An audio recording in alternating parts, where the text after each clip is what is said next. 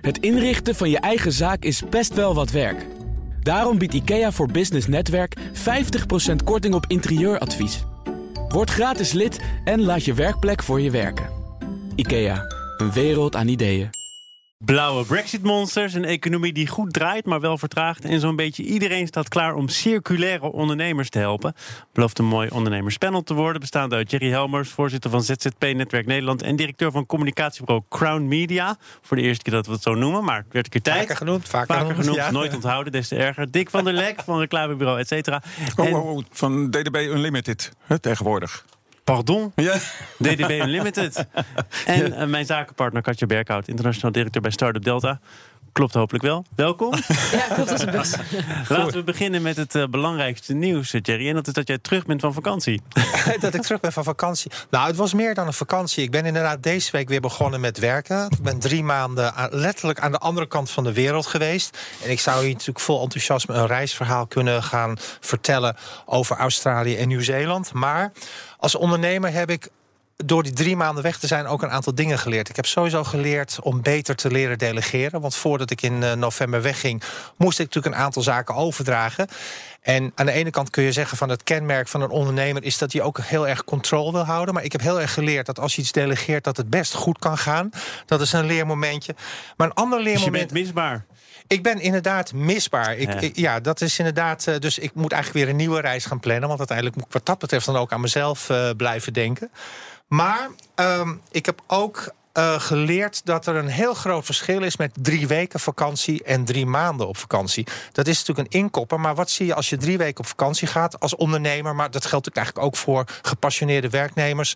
De eerste week ben je aan het downsizen. In de middelste week ben je weer met je vrouw, je partner of je kinderen bezig. En in de laatste week van je vakantie ben je alweer letterlijk aan het voorbereiden op wat er na die week, laatste vakantie weer gaat gebeuren op je werk. Ja. En ik heb dus gemerkt in deze 3 maanden tijd dat als je bent gedownsized, want dat had ik echt wel nodig in die eerste 10 dagen, dat je echt een nieuwe vrije gedachte gaat ontwikkelen. Want je bent niet bezig weer met die opstart als je terug bent. En ik heb gemerkt dat ik daardoor op een hele nieuwe manier inspiratie heb opgedaan. Ik ben deze week weer begonnen. En ik heb ook echt gemerkt dat ik met een andere blik naar mijn eigen ondernemerschap. Ik heb vorige week alweer ergens hier zien zitten. Ja, vorige week kwamen we elkaar tegen. En ik was letterlijk net een dag terug toen ik jou zag. Maar ik was nog nauwelijks aan het werk. Hoewel ik hier wel even een afspraak met je collega Paolo Seur had. Maar dat was voor iets anders. Maar deze week weer echt begonnen. En ik ben echt met een frisse blik begonnen. En de bottomline van dit verhaal is dat ik alle ondernemers zou willen vragen, en eigenlijk iedereen die luistert, om er eens over na te denken. Of het voor jou ook mogelijk is om letterlijk 3 maanden gewoon weg te gaan, omdat het goed voor je is. Het levert letterlijk nieuwe inspiratie op. Wat is dat dan, nieuwe inspiratie? Is wel een beetje vluchtig, denk ik ook, hè? Daar heb je gelijk in. Het is, zoals ik het hier vertel, misschien wat vluchtig, maar je komt uit de bekende comfortzone. Je ontmoet daar andere mensen. Ik heb daar in Melbourne in Australië ook letterlijk aan een workshop meegedaan. Public speaking. Daar ben ik hier in Nederland natuurlijk ook mee bezig. Maar dat is natuurlijk iets wat je meestal of waarschijnlijk niet doet als je slechts 3 weken op vakantie bent. Ik had daar de ruimte voor en ik heb daar ook gemerkt dat ik het helemaal niet voelde als werk om een hele dag een workshop te volgen. En ik heb daar toch weer dingen geleerd die ik waarschijnlijk niet in Nederland had geleerd. Oké, ik heb een belangrijke randvoorwaardenvraag. Want ben je helemaal offline gegaan 3 maanden? Was er geen telefoon of laptop mee op deze mooie reis? Goeie vraag, Katja. Er was wel een laptop mee, want een aantal dingen gaat wel door. En ik zat in de mindset dat ik 1 dag in de week mijn laptop opende en de dingen moest afhandelen die ik ging afhandelen. Nou is het natuurlijk wel zo dat een periode van half december tot half januari is het in ieder geval in mijn branche en in mijn bedrijf relatief rustig. Dus dat is ook wel makkelijk praten. Maar ik heb het heel keurig gedisciplineerd volgehouden. Oh ja. 1 dag in de week die laptop open, de mails beantwoorden en de dingen regelen en verder niet. Maar hij is wel goed gegaan, die training public speaking, merk ik. Ja, merk je dat? Ja, gaat je goed af. Dick, heb je al geboekt of niet? Heb je al geboekt? 3 maanden, zie je het zitten? Ik heb een wat bescheidere ambitie, helaas. Ik heb volgende week 2 dagen. Krokusvakantie. Dus ik ga eens even kijken of ik jouw principes in de praktijk kan brengen dan. Je bent ook maar druk bezig, want ik las een blog van jouw hand over een shuffle in de reclamewereld. Welke shuffle? Er zijn heel veel shuffles. Kijk, heel veel industrieën worden gedisrupt. En de reclamebranche maakt daar geen uitzondering op. En wij zijn dus om die reden ook net gefuseerd met DDB Amsterdam en DataB, een databedrijf wat we in het centrum van ons nieuwe bedrijf plaatsen. Waar die column over ging eigenlijk over de stoelendans die mogelijk gaat plaatsvinden in de klanten van reclamebureaus. Dus er zijn grote pitches op het moment. Albert Heijn die heeft na 15 jaar samenwerking met één bureau hebben ze een pitch uitgeschreven. Ziggo is bezig met een pitch. Het schijnt dat er een KPN-pitch aankomt. Er wordt geroddeld over de HEMA. En er is ook zelfs de Rabobank die nogal vaak wisselt van methodiek en van bureaus en van campagnes. Die hebben de boel ook weer een beetje op zijn kop gegooid. Ja, jij noemt dat slalomgedrag. Ja. Maar wat is er nou mis mee als je als groot bedrijf merkt dat jouw campagnes niet het gewenste resultaat hebben om te zeggen, dan gooi je het over een andere boeg? Waarom moet je 10 jaar bij een bureau blijven? Volgens mij is het hetzelfde als in de voetballerij. Als het elftal niet werkt, moet je doorselecteren. Dus je moet nooit stil blijven staan. Aan de andere kant moet je dingen wel de tijd geven. Hè. Dan moet je ook investeren in een partnership en zorgen dat degene die voor jou werkt in zijn kracht gebracht wordt, om maar een cliché te gebruiken, en zodat je daar het beste rendement uit haalt. Dat heeft tijd nodig, want een relatie moet even groeien. Je moet een diepe understanding krijgen van de markt, van je klanten.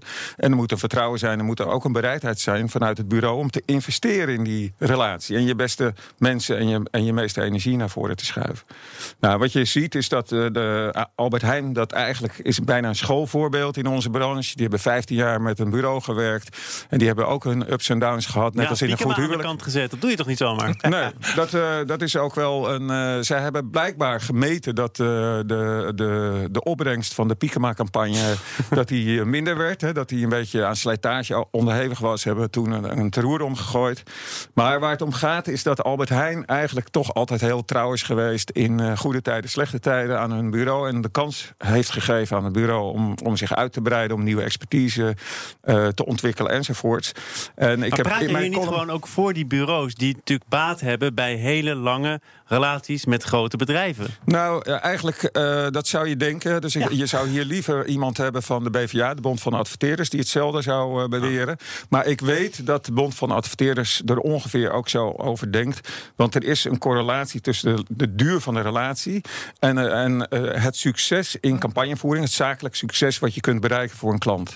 He, dus als je elke jaar maar weer wisselt, nieuwe mensen, nieuw thema, nieuwe CEO vaak ook aan jouw kant, dan is de opbrengst nagenoeg nul. Ben je aan het bouwen met elkaar, dan kun je ook tot grote hoogte. Hè? Dan bouw je niet elk jaar een nieuw huisje. Maar dan kun je gaan stapelen en dan bouw je de mooiste kathedraal die je maar kunt bedenken. Nou, ook public speaking. Komt dat doorheen? Ja, zonder cursus. Ja, hij hoeft geen klant bij te worden, dus complimenten. Nee. Dat is wel een mooi perspectief, want bij Startup Delta werken we elke keer een jaar en nog anderhalf jaar sprints met het programma. Dus wat kan je dan bouwen? Dus we zijn elke keer ook op zoek naar waar voeg je dan de grootste meerwaarde toe aan het versnellen van het Nederlandse innovatie-ecosysteem. En misschien wel mooi voor het komende half jaar gaan wij heel erg inzetten op ondernemers met investeerders wereldwijd verbinden. Dus we gaan een aantal ondernemers echt gericht uitnodigen om mee te gaan naar een aantal grote steden wereldwijd om introducties te verzorgen. Dat hebben we het afgelopen jaar ook met bijna 200 ondernemers gedaan. Aan marge van grote beurzen zoals CES is denk ik hier meerdere keren voorbij gekomen. Maar het is toch wel interessant het perspectief van wat kan je doen in anderhalf jaar versus moet je langer termijn bezig zijn. Voor ons werkt dat nu heel erg goed om elke keer die versnelling te zetten op maar op voor een start-up is anderhalf jaar bijvoorbeeld al heel lang, toch? Is ook best wel een lang termijn perspectief, ja. Zeker, maar dan nog is het belangrijk om bepaalde dingen, om een rode draad te creëren, zodat je kunt kapitaliseren op wat je daarvoor gebouwd hebt. Nou, over kapitaliseren gesproken, we gaan het gewoon hebben over de Nederlandse economie. Is meestal onderwerp voor het economenpanel, maar er zijn cijfers bekend geworden deze week dat die Nederlandse economie nog altijd groeit met 2,5%. Het beter doet dan veel Europese landen om ons heen. Toch kalft het een klein beetje af. Ik kwam een tweet tegen van Marieke Blom, hoofdeconoom van ING Nederland. Die zegt dat vertrouwen dat ook afneemt, dat komt dan waarschijnlijk vooral door de krantenkoppen en iets minder door de eigen portemonnee. Jerry, praten we elkaar de put een beetje in? Gaat het ondertussen heel goed? Nee, de competentie van ondernemers is natuurlijk sowieso dat we elkaar niet de put in praten. En dat wil je ook helemaal niet. Maar ondernemers moeten zich er wel bewust zijn natuurlijk van die macro-economische cijfers. Want uiteindelijk aan het eind van de rit zit die consument die wel of niet iets koopt. En je hebt uiteindelijk wel te maken met het consumentenvertrouwen. En dat is natuurlijk wat in 2018 is ingezet. En nu in de eerste anderhalve maand van 2019 ook is voortgezet. Dat consumentenvertrouwen is aan het dalen. 2,5% groei, dat zijn toch hartstikke mooie cijfers eigenlijk? Nee, maar dat klopt. Maar die consument kijkt natuurlijk naar veel breder perspectief. Hè? Er komt een brexit aan, een handelsoorlog. Wat gaat Trump doen? Hoe gaan we hier hier kiezen in maart ten aanzien van al die klimaatdoelstellingen. Dus de consument is een beetje afwachtend en dat begrijp ik wel. En dat vertaalt zich uiteindelijk door naar wel of niet aankopen van wat voor product dan ook. Dus die ondernemers, de MKB, het grootbedrijf, heeft daar wel mee te maken. En waar de ondernemer zich nu op moet focussen is procesinnovatie. Want er gaat misschien daadwerkelijk weer een echte dip komen, misschien een recessie, je weet het niet. Niemand kan de toekomst voorspellen. Maar ondernemers moeten zich gaan focussen op procesinnovatie. Kun je de processen binnen je eigen organisatie efficiënter en effectiever maken? Zou dat niet altijd een prioriteit moeten zijn van ondernemers? Ja, maar in een host zit de ondernemer natuurlijk ook in de waan van de dag. Dat begrijp ik. Ik zit ook af en toe wat dat betreft weer in die waan van de dag. Ik heb ook niets te klagen. Maar ik moet wel nadenken over hoe ik het efficiënter en effectiever ga doen als die dip weer gaat komen. Nou, ik moet wel altijd een beetje lachen om die cijfers. Hè? Want op het moment dat we 2,5% groeien, dan is dat geen nieuws meer om dat nog een keer te herhalen. Ja. Dus dan is het vooral heel belangrijk als de groei afneemt. Dus dan groeien we nog steeds, maar het percentage neemt af, maar we gaan nog steeds omhoog. Terwijl op het moment dat je zou vaststellen dat we stilstaan en vast te houden op een vrij hoog niveau, zou je nog steeds kunnen zeggen dat je tevreden mag zijn daarmee. Ja. Dus dat is één ding. En dan denk ik ook, door er hier over te praten, is best heb je best een verantwoordelijkheid. Want mensen lopen altijd makkelijk achter de doemdenkers aan. Hè? Of het nou klimaat of vluchtelingen is of wat dan ook. Dus als wij hier met z'n allen, met alle andere media afspreken dat het allemaal heel goed gaat en dat elke dag blijven herhalen, dan kun je met het positivisme kun je ook een weg omhoog weer creëren. Het is wel een feit dat in Duitsland de nullijn wordt aangeraakt. Dat er in Italië al sprake is van krimp. Ja. Moeten we dat als BNR dan maar eventjes negeren? Nee, dat is... Nee, maar je moet het niet negeren. Maar ook wij als lid van het ondernemerspanel en jullie als journalisten moeten het wel inhoudelijk kunnen nuanceren. Maar daarom zeg ik toch ook, ik heb nu gezegd 2,5% groei is hartstikke goed. En dan zeg jij, misschien komt er een dip aan. Nee, maar jij zei het eigenlijk goed. Maar wat nog veel... Kijk, die percentage...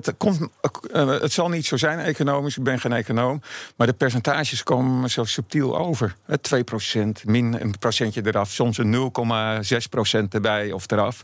Terwijl als ik kijk naar wat er allemaal aan de hand is met de economie, hoeveel disruptie er is in allerlei industrieën, in de auto-industrie, reclame-industrie, in de journalistiek. Dat zijn percentages, dat gaat het niet om 2%, gaat het om 50% of 100%. Eens. En wij gaan praten over het opvallende blauwe Brexit-monster. Dat Nederlandse ondernemers moet waarschuwen voor een harde Brexit. En dat Brexit-monster dat maakte gisteren lang uit gedrapeerd over het bureau van Stef Blok, de minister zijn debuut. Ja, en Dick van der Lek zegt het al, geweldig. Ja, ik vond het, laat ik het zo zeggen, al scrollend door het nieuws bleef ik hier direct even hangen. Dus dat is denk ik wat er gebeurt. Hè? Dus iets heel afwijkends. En ik vind het ook slim om iets wat heel snel... want in feite moet iedereen nu versneld op de hoogte worden gebracht van de gevolgen van een slechte Brexit. En dat doe je niet. Dan is voorzichtigheid je grootste vijand, denk ik. Dat kun je alleen maar doen door het grof politiek incorrect of op een ongewone manier te doen. En dat hebben ze heel goed gedaan. Het gaat de hele wereld over. Het viraal, zoals we dat noemen, binnen buitenland. Nou, ik denk dat de makers en Blok hier aan trots op zijn. Ja, ik denk dat hier zelfs ook nog wel twee componenten aan zitten. Want in The Guardian was men niet zo amused over deze metafoor. Men was niet zo positief. En toen realiseerde ik me van het ministerie van Economische Zaken heeft misschien ook een andere boodschap aan de politiek en aan de publieke opinie in Engeland willen afgeven. Om te laten zien hoe wij in Nederland of in de rest van Europa denken over deze Brexit. Dus dat kan ook een achterliggende strategie zijn. Maar ik ben het inderdaad met Dick eens. Het is een beetje cult geworden. Want de stijve minister Blok die dan toch ineens een soort van joligheid heeft achter zijn bureau met dat blauwe monster. Het is toch juist die combinatie die het goed maakt? Het is de combinatie die het goed maakt. Maar ik hoop wel, ik weet niet welk bureau hierachter zit of wat de planning nog verder is. Ik heb in eerste instantie wel zitten afvragen van waarom is dat monster blauw? Oh, ik dacht, wie zit erin? Wie zit erin? Nou dat ging ook rond, inderdaad. Daar kun je een mooie prijs voor uitloven. Ja. Goed 1-2'tje tussen een aantal ministers. Ja. Maar als zij slim zijn, dan maken ze hier wel een stukje storytelling of storyshowing van. Ik zou ze adviseren om op een gegeven moment, afhankelijk van de ontwikkelingen, dat monster rood te laten worden. Want rood staat wel voor echte zorg en woede. Dat zou mijn advies aan het ministerie zijn om dat verhaal door te laten lopen. Ik vond het juist wel grappig, want op deze manier, doordat het dus niet agressief eruit ziet, vinden ze het zelfs in Engeland een goed idee. Is dat zo? Want de BBC schrijft nu dus als gevolg van dat monster: de Nederlandse regering ziet de Brexit niet als een probleem, maar als een groot Muppet-achtig monster dat op een bureau ligt. Ja, kan die ook te knuffelachtig zijn? Ja, dat weet ik niet. Kijk, volgens mij is het symboliek. Ja, ik snap wat je bedoelt. Maar het symboliseert gewoon wat tussen jou en je werk zit. Blok, die foto van Blok is van: ik kan niet aan mijn werk, want er ligt een blauw monster op mijn bureau. En dat moet ik eerst eventjes daarmee dealen. Dus dat vind ik slim gedaan. We hebben ooit voor ORA de paarse krokodil bedacht. Was eigenlijk een beetje dezelfde techniek. En je ziet, als je dat goed doet en je zit goed op het nieuws en je gaat een beetje slim om met de PR, dan kan het echt gaan vliegen. Wij hebben containers van die dingen, van die opblaaskrokodils moeten bestellen. Volgens mij doet hij het nu weer in de huisartsenzorg met stempels van paarse krokodillen. Ja, dat zou kunnen. Ja, heb ik ook gezien. Ja, heel goed. De paarse krokodil is ook een begrip geworden. Ja, het staat in Van Dalen. En dat is, we hebben die dingen uitgedeeld in het Binnenhof. En normaal gesproken word je daar direct weggestuurd. En nu kwamen de ministers naar buiten om te vragen of ze er ook heen mochten. Ja. Want ze hadden allemaal iemand op de korrel om een paarse krokodil te geven. Dus op het moment dat je het zo fysiek maakt, zo tastbaar, dan scoor je. Maar gaat het ook doen wat het zou moeten doen? Namelijk ervoor zorgen dat ondernemers beter gaan nadenken over hoe ze zich moeten voorbereiden op de Brexit. Het is uit een enquête van de KVK gebleken dat nu ongeveer een kwart van alle ondernemers iets gedaan heeft en zegt: we kunnen het nu aan. Gaat dit monster ervoor zorgen dat die ondernemers echt in actie komen? Nou, dat weten we natuurlijk pas op 29 maart of die actie is ondernomen. Maar ik denk wel dat dit verder iets in gang gaat zetten. Natuurlijk is het de verantwoordelijkheid van de ondernemer zelf om ook het nieuws te volgen. Brexit, monster of nieuwt. En daar vanuit zijn eigen business strategische beslissingen op te nemen. Maar ik denk wel dat dit een extra stimulans is voor de ondernemers. Wij praten hier nu ook over. Ja. Om daar verder over te gaan. Dan heb je bereikt wat je wil bereiken. Dat zeg je nou, maar dat vind ik dus wel. Ja. Want de reclamemakers die hebben de wijsheid niet in pacht, kunnen geen wonderen verrichten. Maar het minste wat ze kunnen doen is dat iedereen het erover heeft. Juist. En daarna moet het gewoon goed ingeregeld zijn. Ja, want je kunt een Brexit scan doen, kun je even invullen hoe het bij jou zit en dan weet je hoeveel actie je moet ondernemen. Dus het begin is er en dat is het wel het allermoeilijkste. Maar misschien wel mooi straks het beeld van een monster op een bureau naar een cookie monster heel onschuldig. Dat als je je scenario planning hebt gedaan, je hebt je voorbereid dat het monster geneutraliseerd wordt. Maar dat is ook wat ik zeg. Ik hoop dat het bureau die dit heeft georganiseerd of bedacht, dat ze daar een stukje het verhaal verder gaan vertellen. Want we hebben nog tot 29 maart, dat is een week of 5, 6. Hoe ver zijn we? Ik hoop dat ze het verhaal verder gaan vertellen. We gaan tot slot praten over ondernemers die werk maken van een economie zonder afval. Zitten vaak vol goede ideeën, krijgen extra hulp bij de uitvoering van die plannen. De overheid en het bedrijfsleven hebben namelijk samen het Versnellingshuis Circulaire Economie opgericht. Wie van jullie is er enthousiast over? Ik ben er enthousiast over, omdat je hier kunt laten zien dat je als overheid goed kunt samenwerken met het bedrijfsleven en omgekeerd. En omdat de overheid uiteindelijk ook met die versnellingstafel niet alleen de eigen doelstelling wil bereiken, maar misschien door die versnelling ook exportproducten kan creëren. Wat in zijn algemeenheid, als dat succesvol is, goed is voor de economie als geheel. Een versnellingshuis, een versnellingstafel. Er wordt op verschillende manieren samengewerkt tegenwoordig. Ik las de problemen die bedrijven tegenkomen. Onder andere staatssecretaris Van Veldhoven heeft zich daarover uitgesproken. Zij zegt: gebrek aan financiering, knellende wetgeving of een samenwerking met heel veel verschillende partijen. Dan kan je nog wel een versnellingshuis oprichten.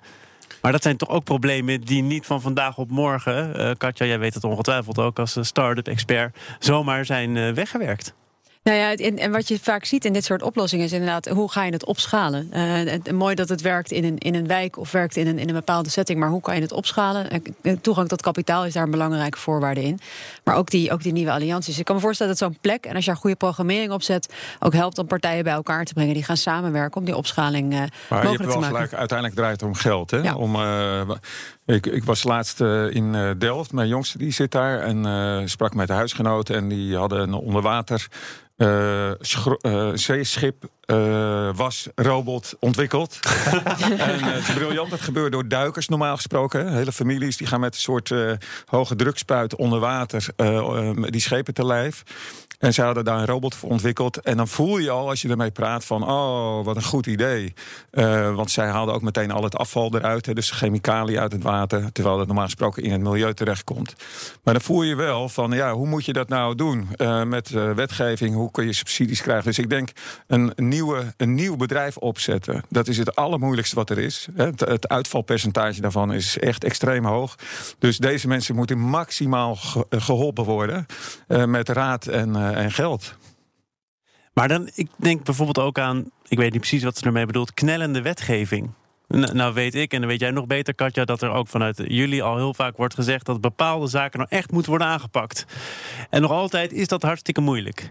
Dus hoe kun je nou de wetten zo aanpassen dat die nieuwe bedrijven meer kans van slagen hebben? Ja, dat heeft denk ik meerdere onderdelen. Een heel bekende die we hier vaker hebben besproken is durfkapitaal aantrekkelijk maken. Dat je kan investeren in dit soort nieuwe ondernemingen. Ja. En dat het fiscaal aantrekkelijk wordt gemaakt. Zoals de Britten dat bijvoorbeeld hebben gedaan.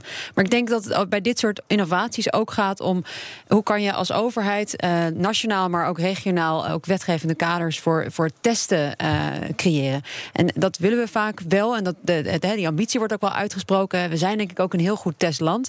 Maar je ziet dat dat in de praktijk toch vaak moeilijk is om te realiseren. Ook met dit soort circulaire oplossingen. Je ziet het ook in de mobiliteit. Nieuwe voertuigen op de weg. Hoe gaan we daarmee om? Dus dat vergt gewoon heel veel gesprekken met elkaar. Waar willen we naartoe? Wat is het ambitieniveau? En ambitieniveau is duidelijk. Hè? 2050 een afvalvrije samenleving. Ja. Dat zijn grote woorden waar dan ook uiteindelijk grote daden bij horen. En zie je dat dan al genoeg gebeuren? Ja, ik denk dat je moet kijken naar verschillende onderdelen. Het begint nu heel erg op te komen, maar het mag wel doorpakken. En dat zit soms in afvalstromen, bijvoorbeeld in voedselafval. Daar zie je hele mooie nieuwe oplossingen in komen. Een heel bekend voorbeeld is in Rotterdam die komkommer. Die echt alle komkommers die er niet uitzien en tomaten die niet mooi zijn, maar wel in soep heel goed te verwerken zijn. Nou, dat soort dingen worden wel goed opgepakt. En als dat dan bij de grote winkels op de schappen komt te liggen, ja, dan schaalt het op. Ja, Maar heel praktisch gezien, het versnellingshuis kun je uiteindelijk dat toch ook zien als letterlijk een fysieke plek waar mensen bij elkaar komen en met elkaar in gesprek gaan. Want als je met elkaar in gesprek gaat, luister je ook naar elkaar. En dat kan dus ook, als daar een minister of ambtenaren aan tafel zitten, toch letterlijk ook iets in versnelling brengen, dat daar inzicht in wordt gegeven hoe wij het als ondernemers willen. Ja, ik heb het idee dat dat heel belangrijk is, maar dat in die end, als je alles afpelt, het toch om geld gaat. Het is eerst ego, dan eco. Dus je moet eerst zorgen dat mensen er geld aan kunnen verdienen en dan komt het daarna allemaal goed. Ja. Nou, er moet wel een business case zijn. Stel dat je daarmee het weekend in kunt en met die gedachte, dat komt uiteindelijk allemaal goed. We gaan het gewoon voor elkaar krijgen. Dick van der Lek van DDB Unlimited. Jerry Helmers, voorzitter van ZZP Netwerk Nederland en directeur van Crown Media. En mijn zakenpartner, speciale dank, Katja Berkhout, internationaal directeur van Startup Delta. Dit was het voor vandaag. Tot maandag. Een kleine update maakt een wereld van verschil. Daarom biedt IKEA voor Business Netwerk gratis snelle interieurtips en ideeën. Word gratis lid en laat je werkplek voor je werken. IKEA, een wereld aan ideeën.